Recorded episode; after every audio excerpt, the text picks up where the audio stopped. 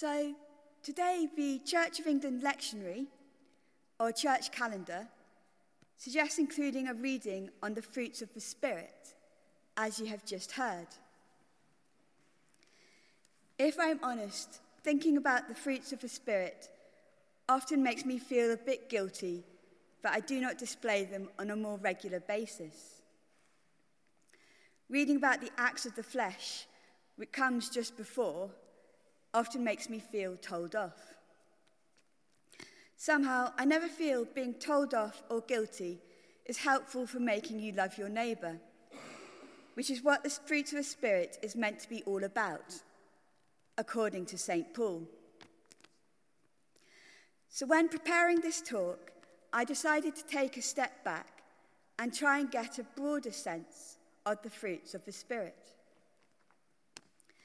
I believe it can be found in the little things making a colleague or family member a cup of tea, phoning that friend you know is going through a hard time, or giving that item to the food bank.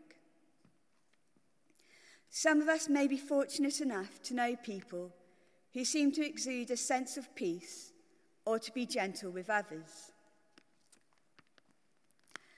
For me, the most important feeling the fruits of the Spirit can give me is one of peace.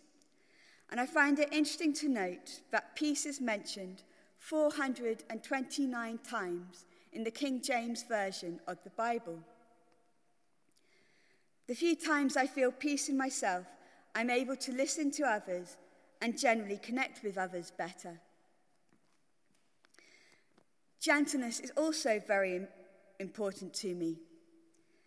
It comes with walking lightly on this planet and caring for all people, creatures, and plants. Gentleness certainly seems to me to make human relationships easier. This might be a loose definition of the term, but it is one that works for me. Self control is a bit out of fashion nowadays, and the fruit of the Spirit I struggle to understand most. One dictionary defines self control as the ability to remain calm and not show your emotions, even though you are angry or excited. It's a powerful thing to be able to manage your emotions. For example, if someone offends us, to choose not to respond in the heat of the moment and retaliate, but to wait until we've found a little detachment from the situation and think about it more calmly. Self control might also be about choosing moderation over excess. Although self control does not have to be at the expense of feeling free or looking after yourself. Instead, I hope it means a general strengthening of character by avoiding what is bad for you and not letting yourself get overwhelmed by circumstance.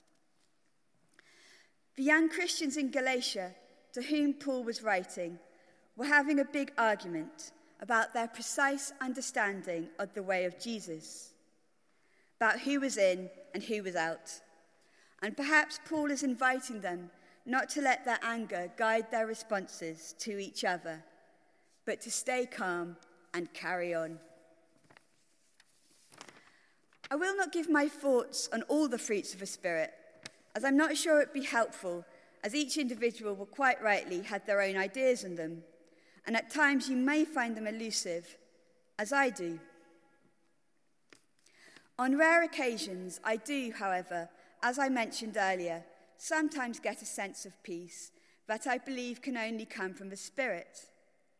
And this is one of the reasons I have a faith that has shaped my life in subtle ways. This brings me to the Les Murray poem, which describes his idea on how a belief system can concert our daylight and dreaming mind. It might seem overblown, but I do feel my faith has given poetry to my life. It gave me a way into a community when I went to university in Wales and taught English in Peru. By teaching me that I should attempt to love my neighbour in those communities, I was able to flourish. And in both places, I was constantly in awe at God's creation. There is nothing like the coast in Swansea or the mountains of the Andes. But even if I didn't feel it at the time, my faith kept me strong when I felt I didn't fit in at school and when I was hospitalized in a mental unit for five months in 2011 after a breakdown. It was there through the teachers who were still kind to me, however awkward I was. The people who visited me in hospital and in the gift of having time to get better. Precisely because I have been vulnerable while experiencing delusions and been on my own in hospital, I know the need for my faith. And because I am currently in a better state, I believe everyone can be helped by having a faith in the Trinity, whatever state they find themselves in. Although being in hospital felt awful at the time, I am grateful for what it has taught me and feel it has enabled me to understand others better. Paul, in the reading we heard today from Romans, talks about suffering producing perseverance, perseverance leading to a strong character which is then able to produce hope. I do not know what the future will hold, but I do know that precisely because of what I have learnt in the bad times, I feel I'm now able to find joy in most situations, and that in itself gives me hope for the future. When I told my sister that I was giving a talk in church and would have to think of a life lesson that I wanted to talk about, she asked me what life lesson I would want to tell my nephew, who is one and a half. My answer was that I wanted him to know to persevere in life and to do what gives him joy, precisely because that will end up giving him a sense of hope and joy. It feels like we've come a long way from talking about the fruits of the Spirit to discussion emotions. However, I hope I have shown that faith can influence your emotional life by its very poetry. That does not mean I don't ask, like Les Murray, now why does the poet do that? Or that there aren't moments when I feel far away from the poetry of religion. Why does God do that?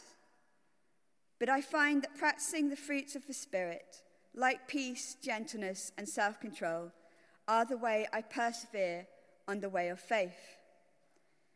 And God the Trinity is always the background music to my life that give me peace and joy. Thank you.